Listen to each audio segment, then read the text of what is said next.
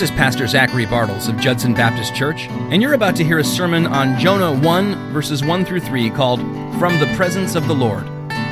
We were apparently having some issues with our sound system this past Sunday morning, making for some slightly annoying audio bugs in the file. However, if you can tolerate it, I pray this message will feed, challenge, and inspire you to be a recipient and a channel of God's grace to others.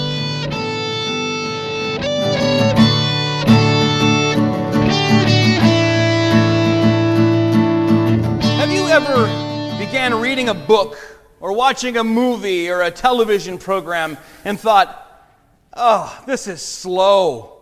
Get to it. Come on. The, the credits go on forever and ever, and then there's just talking, and you're like, when is something going to blow up? Anybody else ever have that happen? That sometimes can happen even when you're reading the scriptures. You know, you're like, okay, I'm reading the story of Jesus. I know it starts with an angel from heaven coming and declaring that this virgin is pregnant by the Holy Spirit, and then the baby's born. There's a choir of angels in the sky, all sorts of exciting stuff happening, intrigue. But first, Matthew says, I need to tell you about Jesus' great, great, great, great, great, great, great, great, great grandfather, and then kind of take you all the way down through the generations. And we're tempted to skip ahead. And as we were talking about in Sunday school this morning, you don't want to skip. Everything is in the Bible for a reason, but sometimes you open up to a book of the Bible and it gets right to the action. And that is the case here with the book of Jonah. It starts, and within three verses here, we've already got major action. We got, we got people traveling, we've got all sorts of stuff, and then in the next verse, we've even got, oh, remember in the 90s when every movie was a natural disaster movie? It turns into one of those. And so we see here in verse 1 the word of the Lord came to Jonah, son of Amittai. It begins with the word of the Lord. Now, the whole Bible begins with the word of the Lord. You'll remember it's the Lord who spoke into existence light and earth and the sea and everything that there is with words speaking nothing into something. And it's the same word of the Lord that we see at the beginning of John when we read, The Word was with God, and the Word was God, and the Word became flesh and dwelt amongst us.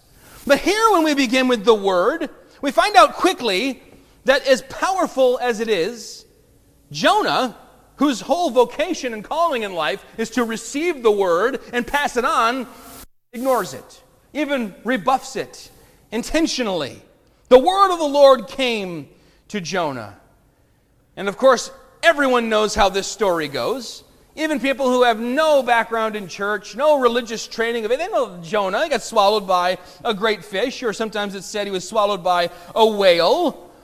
And this is one of the most mocked books in the whole Bible because of it. Many people who, who think that Christianity is just a silly set of fairy tales and people hold on to you know, the ramblings of old Bedouin shepherds, they will say, I mean, come on, you really believe this guy was swallowed by a whale?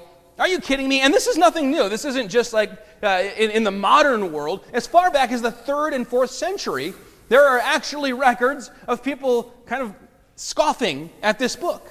Many would point out that there is a sort of similar, although the similarity is played up, uh, story where Hercules uh, and a sea monster have this kind of uh, interaction, and it's, it's Joppa where it happens, and it involves the Mediterranean Sea. And, and some would say, you see, you're, you're even just copying old Greek uh, myths, never thinking that perhaps the Greek myths have copied and corrupted the biblical text.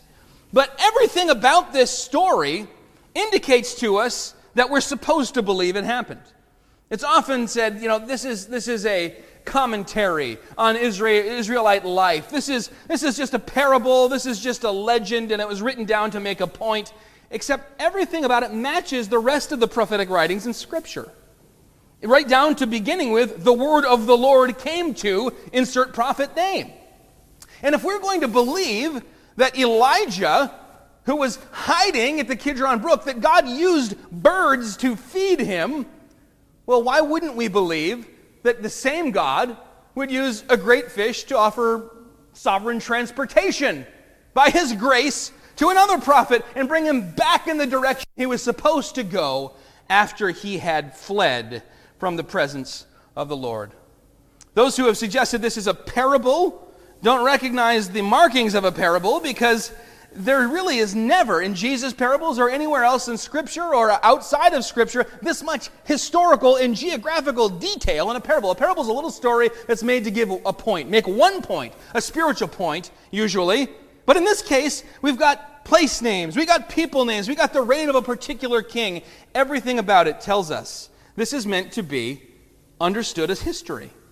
And for many, this is hard to swallow, dad joke, but but for us, because we put our faith in Jesus, we say, Lord, I believe. Help my unbelief. One of the details we get is that Jonah is from Gath Hepher. You go, where is that? It's not here, it's in 2 Kings, the only other place Jonah is mentioned.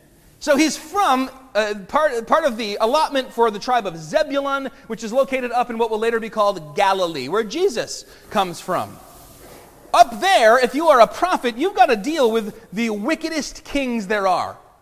If you're down in Judah, it's hit or miss. You got a good one, you got a wicked one. You got, up north, there is hardly anyone that's anything but wicked. This guy's got a hard job. His name is his Jonah. That's basically all we know about him. Jonah is the son of Amittai. Jonah means dove, which is a nice little name. What does it mean? Names always mean something in Scripture. Why dove? Well, in the Song of Songs, we have this back and forth dialogue between Solomon and his lover, and he calls her my dove. It's a term of endearment. My love, my dove, my undefiled. And, and here he's called the son of Amittai. Amittai means son of my faithfulness here. My faithfulness.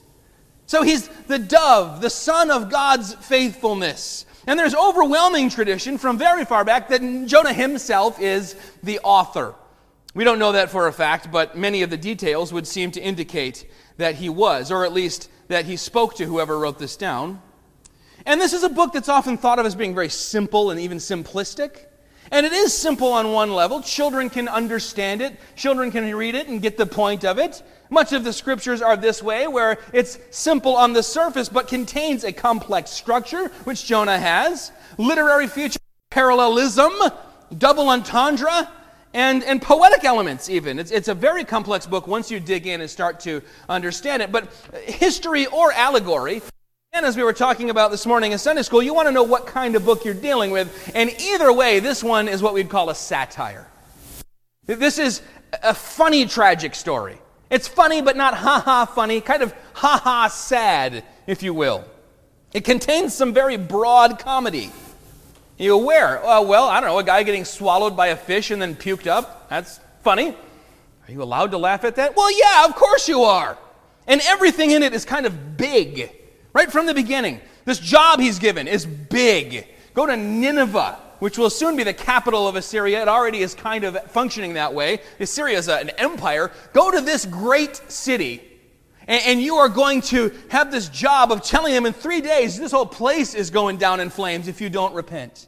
His response is big. He goes in the other direction with designs to go hundreds of miles over sea. The fish that swallows him, big. In fact, the word great, gadol in Hebrew, it comes up again and again as you read this text. The great sea, that's what they call the Mediterranean. The great sea. Go to Nineveh, that great city, Ir Gadol again and again this notion of big. And the, the, at the end of the day, the real story here, the real theme of this book is that our God is bigger than any of it. It's one of the greatest books about teaching God's sovereignty that we find in the canon of Scripture.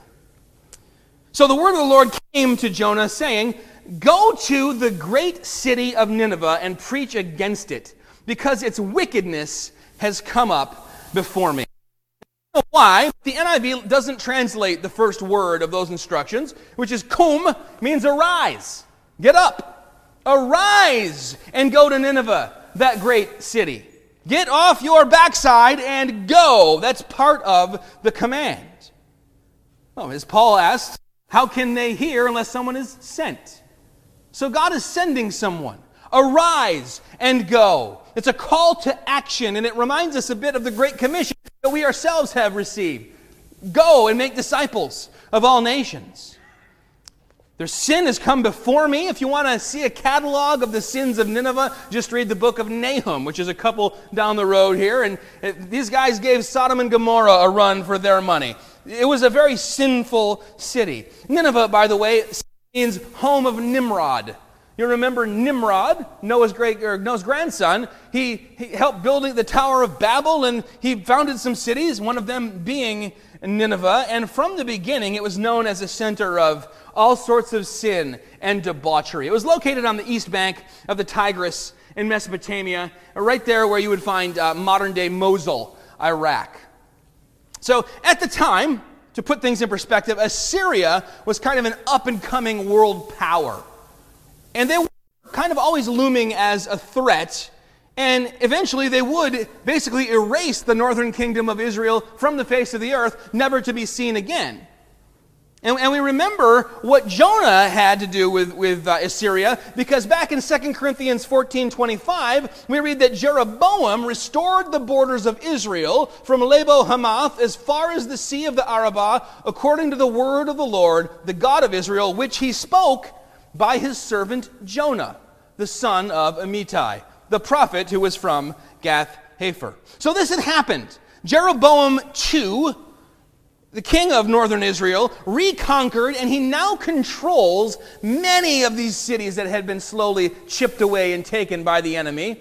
Basically, had re expanded the borders of northern Israel back to where they were under David and Solomon. And at the moment, although yes, Assyria kind of looms as this vague threat, they're so busy fighting the Arameans and putting down all sorts of rebellions within their own borders, they're not much to worry about at the moment.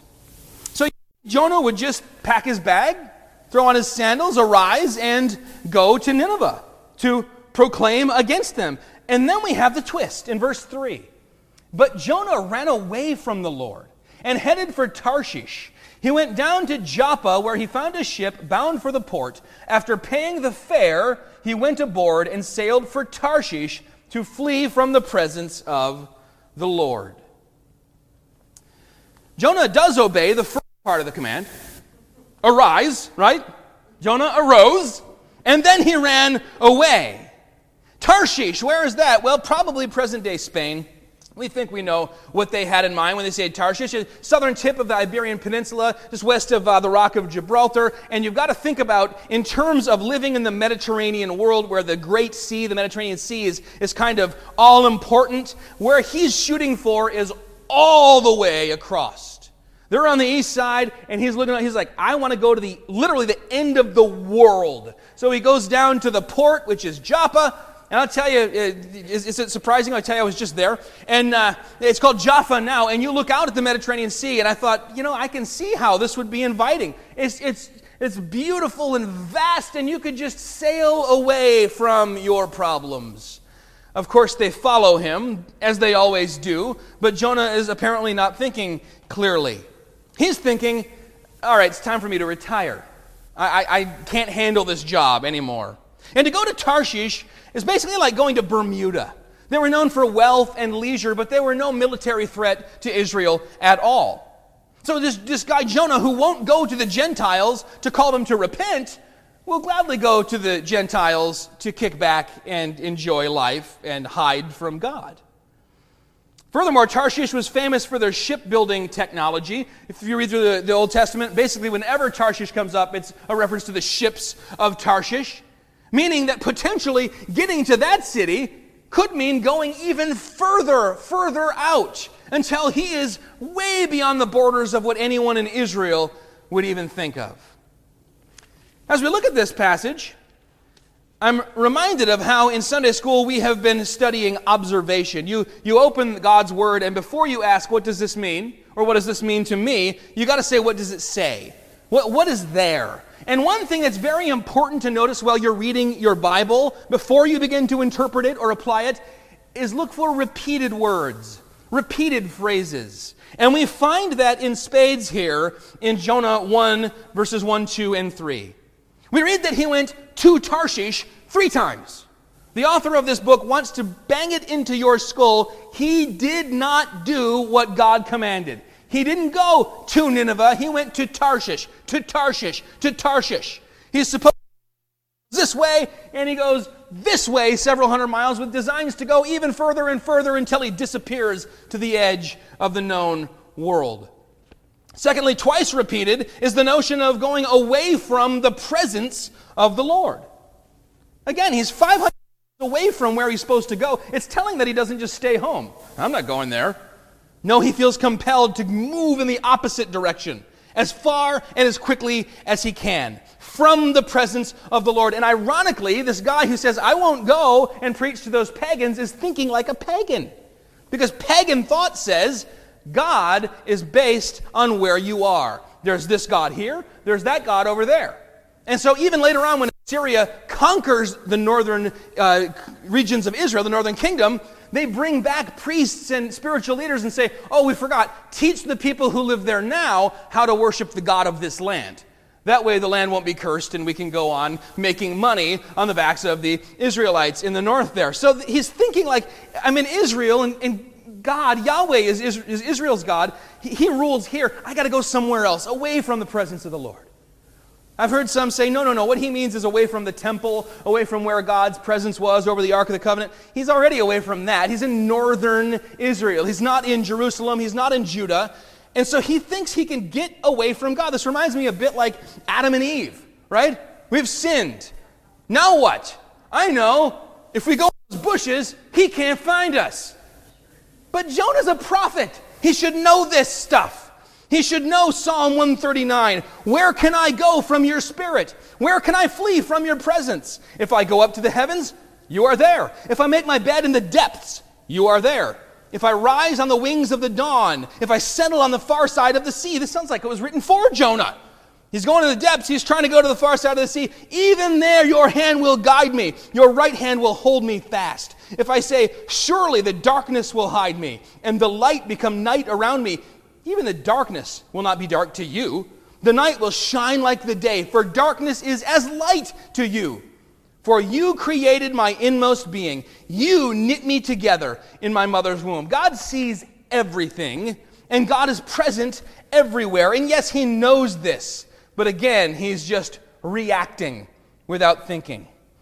Not only is he thinking like Adam and Eve, he's thinking like Cain. We read in Genesis 4 Cain went out from the Lord's presence and lived in the land of Nod, east of Eden. I got to get away from this guy. He knows what I've done, and, and now I've been marked. Thirdly, twice we see in verse 3 that he went down. Now that is significant. Now, granted, if you're riding a bus toward Jaffa, you're going down. You can feel that the whole way, right? Because you're going to the coast. That's normal. You're going down, but this also has some symbolic meaning. And that's why it's repeated to bring it to our attention. After he arises, he goes down. He rises up, and then he immediately goes down. And, you know, this is a euphemism in Scripture for death to go down, to go down to the pit, to go down to Sheol, to go down to the grave.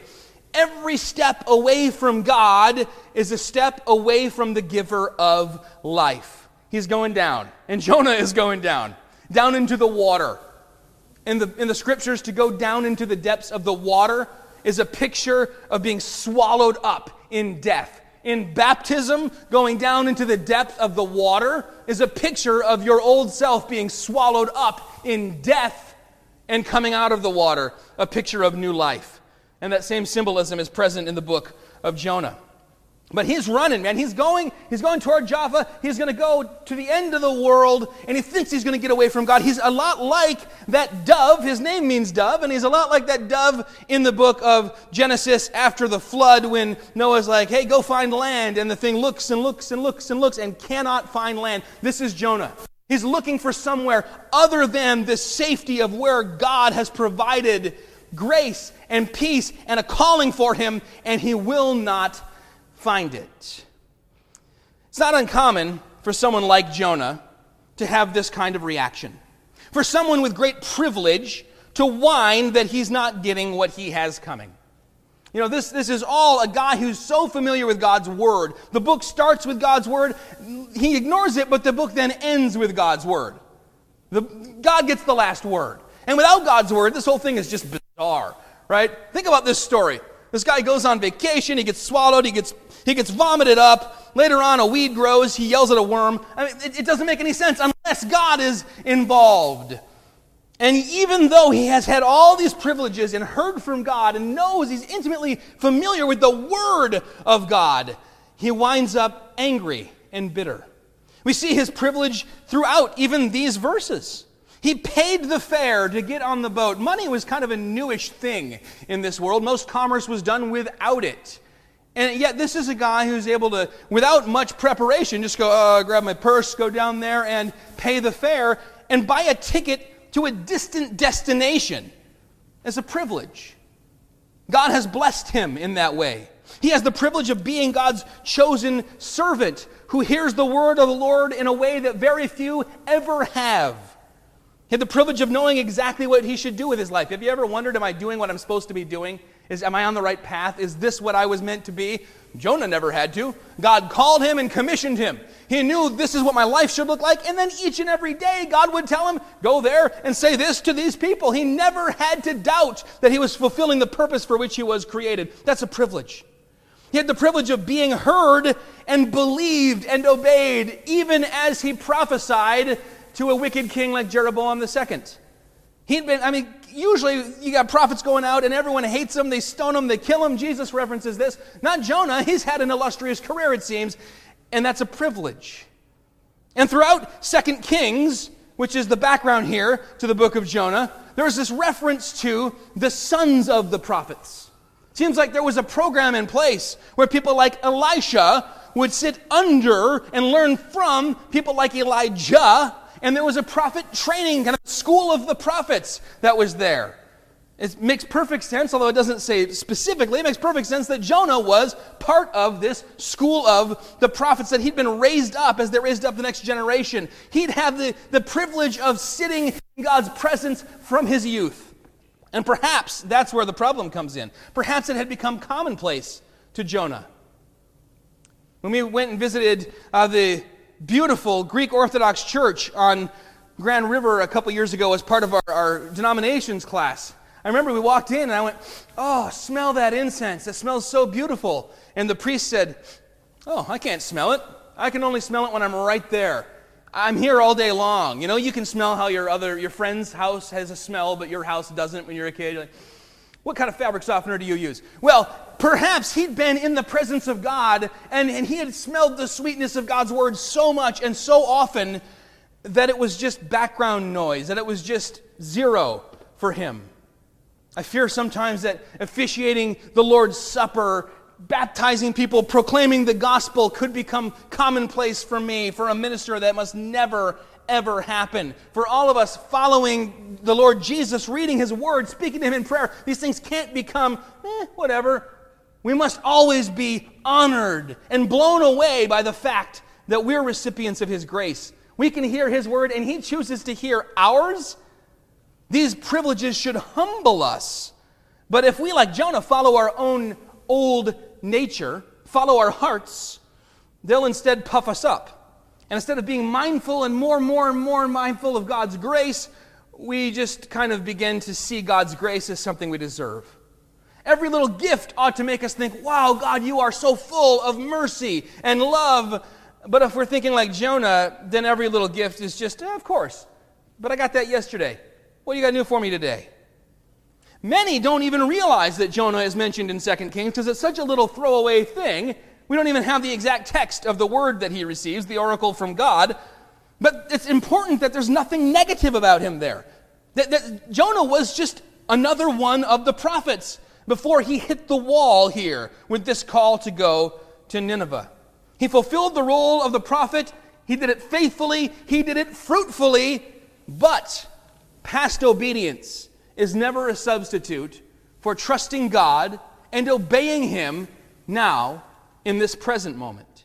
This present moment is the moment you have right now. And it matters how you respond to the Holy Spirit, to God's Word, to the leading that we have. We'll find that as he becomes more and more entitled in his thinking, looking back at his privileges, going, oh, that's what I deserve, he is actually unmoved by the fact that he abandons God and flees in the other direction. But as soon as he has a sense that God might have abandoned him, oh, he cries foul. He is not happy. He's become completely self centered. Jonah had been in God's presence and received his word. And now he says, I've had it.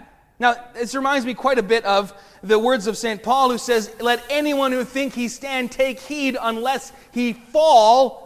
If we start to think, yeah, I got that, I got the Jesus stuff, I got that, I've read the Bible, I get it, I'm, I'm, that's all behind me. Now I can pursue other things with a, a singularity of focus that should belong to God.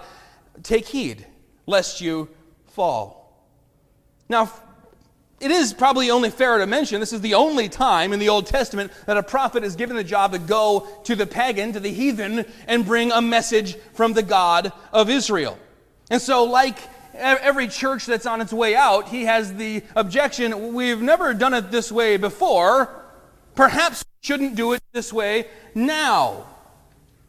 But reacting against God's instructions is never wise and reacting against God's instructions because he's just asking too much is even more foolish.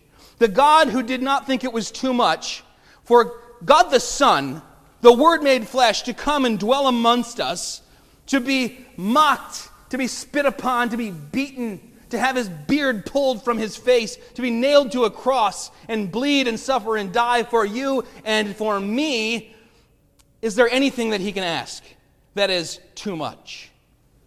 Now, we might read these verses and assume that Jonah is scared, scared to go to Nineveh. It's a rough place. And perhaps we're supposed to at first think that as we read chapter 1. But spoiler alert, in chapter 4, we find out the real reason why he did not want to go. He doesn't want to give these guys even a little chance. Why warn them at all? He didn't want them to, to have the opportunity to turn from their sins and live. Even though God Himself said, I do not desire the death of a sinner, but that they repent and live. He, he, he doesn't want to go there. He doesn't even want to cry against them. A less experienced prophet might say, Ooh, preach against them. I hate those guys. That sounds fun. But Jonah has had experience. He's seen what God does with an unfaithful people like Israel. And what he does is he extends grace and he gives them new life, another chance. Jeroboam second, the guy that, that actually received the word from, from Jonah in 2 Kings and went out and conquered all these cities and had all this glory, he was a horrible king. Jeroboam first was actually kind of the yardstick for bad kings. And, and as you read about the kingdom, the, the way that they're judged is whether or not they departed from the sins of Jeroboam. Well, Jeroboam too did not depart from the sins of Jeroboam. And Jonah had seen and even prophesied beforehand how God blesses his people despite their sins and wandering hearts.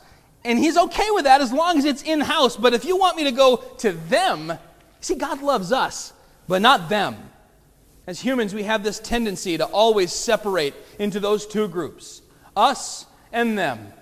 And who does God favor? What a coincidence. It's always us. They don't understand. They have dark hearts. They don't deserve to hear from God. And that is what's going on here in Jonah's heart. The idea that God loves us more than them, or maybe that God loves us and not them.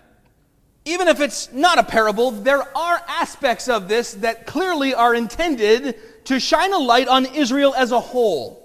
To say, look, just like Jonah's running away from this task, God's people in general have run away from this task. The, the last verse kind of shows us that all, all of Israel is, is sort of a bunch of Jonahs at that moment. That grace has given birth to entitlement, and the same thing happens today in the church as well. When we look at Joshua 24, this recap of the conquest, Joshua starts it out by saying, We come from this guy named Abraham. And you might think that Joshua is about to start bragging about how they are sons of the illustrious Abraham. People brag about being sons of Abraham. At camp, we were singing that song, Father Abraham had many sons. We're spiritually children of Abraham. Muslims say we're children of Abraham, but when Joshua brings it up, he says, We all came from Abraham, an idol worshiper from Mesopotamia. Don't forget where you came from, is the warning that Joshua gives, and it's the warning that Jonah himself is going to need and is going to receive. Israel had been given this job. All the way back in Genesis 12, God says, I will bless those who bless you, and whoever curses you, I will curse. And they held on tight to that. Sounds good. We're your favorite. But he went on to say, And all the peoples on earth will be blessed through you. The church, too, has God's favor. Grace and favor are synonyms. And yet, rather than hanging on tight to it and saying, Isn't it good that God favors us? and concluding that we must then be his favorite, he says, All the peoples of the world are to be blessed through you. Go and make disciples. Don't hang on and, and hoard that grace, share it, because there is enough to go around. Sound the church bells, let them ring. Everyone can be redeemed. All of us. Israel's mission as a light to the Gentiles, it was one that they didn't really carry out. They dropped the ball. It was, it was an experiment, and God wasn't waiting to see if it worked. God was showing them what was needed. Hey, stay here, centered in Jerusalem, where my presence is, and just shine. And shine out and let people be drawn in. And they shined as best they could sometimes, and sometimes they said, ah, we don't feel like shining. But at the end of the day, when Jesus came, he said, let's flip this around backwards. Instead of you staying here and shining, instead of you all staying here in this sanctuary and we'll just sing so loud people will come in the back door, go out from Jerusalem. Instead of drawing in, you go blasting out, and everywhere you go, you proclaim repentance and forgiveness of sins in Jesus' name to everybody. God loves us, and God loves them. In many ways, the book of Jonah is a prophetic biography. We learn from his successes and mountaintops. We learn from his valleys. We see uh, what we ought to do based on what he does and what he fails to do and how these things turn out. We see ourselves in his weaknesses, in his hard heartedness, and we see that we should be striving for in God's love, pers- loving pursuit of men and women who are separated from him, we recognize the need for mission in the church. We see the frustration that Jonah had of, of being called to do something great and finding we are inadequate to the call. And if you have ever looked at God's command to go and make disciples of all nations and just said that's too big and wanted to throw up your hands and throw in the towel, this book is for you. If you've ever found your capacity for grace and mercy and love sort of dropping, like you're, like you're playing a video game and you know the little life thing goes down, down, down, and you look at that and go, oh my goodness, my, my, my mercy is going down. I find myself more and more hard hearted to those around me. This book is for you. And if you have ever wanted to just say, you know what, I love God, it's, it's nice, but I'm thinking like, I'm thinking kind of like a, a pagan in that I don't feel like going into his presence in the church, I feel like going in the opposite direction and going off and just having a little me time. This book is for you. It gets right into the action, and it's not very long. But I would encourage you to read the book of Jonah this week, a couple times through. And as we take the next seven, nine weeks, we are going to see that God has an awful lot to say to 21st century America through the lens of 8th century BC Nineveh and northern Israel. Let's go to the Lord now in prayer. Heavenly Father, we know that this, this story has been for many an embarrassment. For others, it has been something to mock and laugh at. For others, they've, they've written it off as, as just sort of a legend that doesn't quite matter. And Lord, we pray that whatever the case, we know that your word never returns void. We know that you have written this down for us, and your Holy Spirit has inspired and kept from all error whoever wrote the book of Jonah so that we could read it today and it would speak to us, to our lives. And we pray, Lord, that we would remember that you love us and you want us to share that love with the world.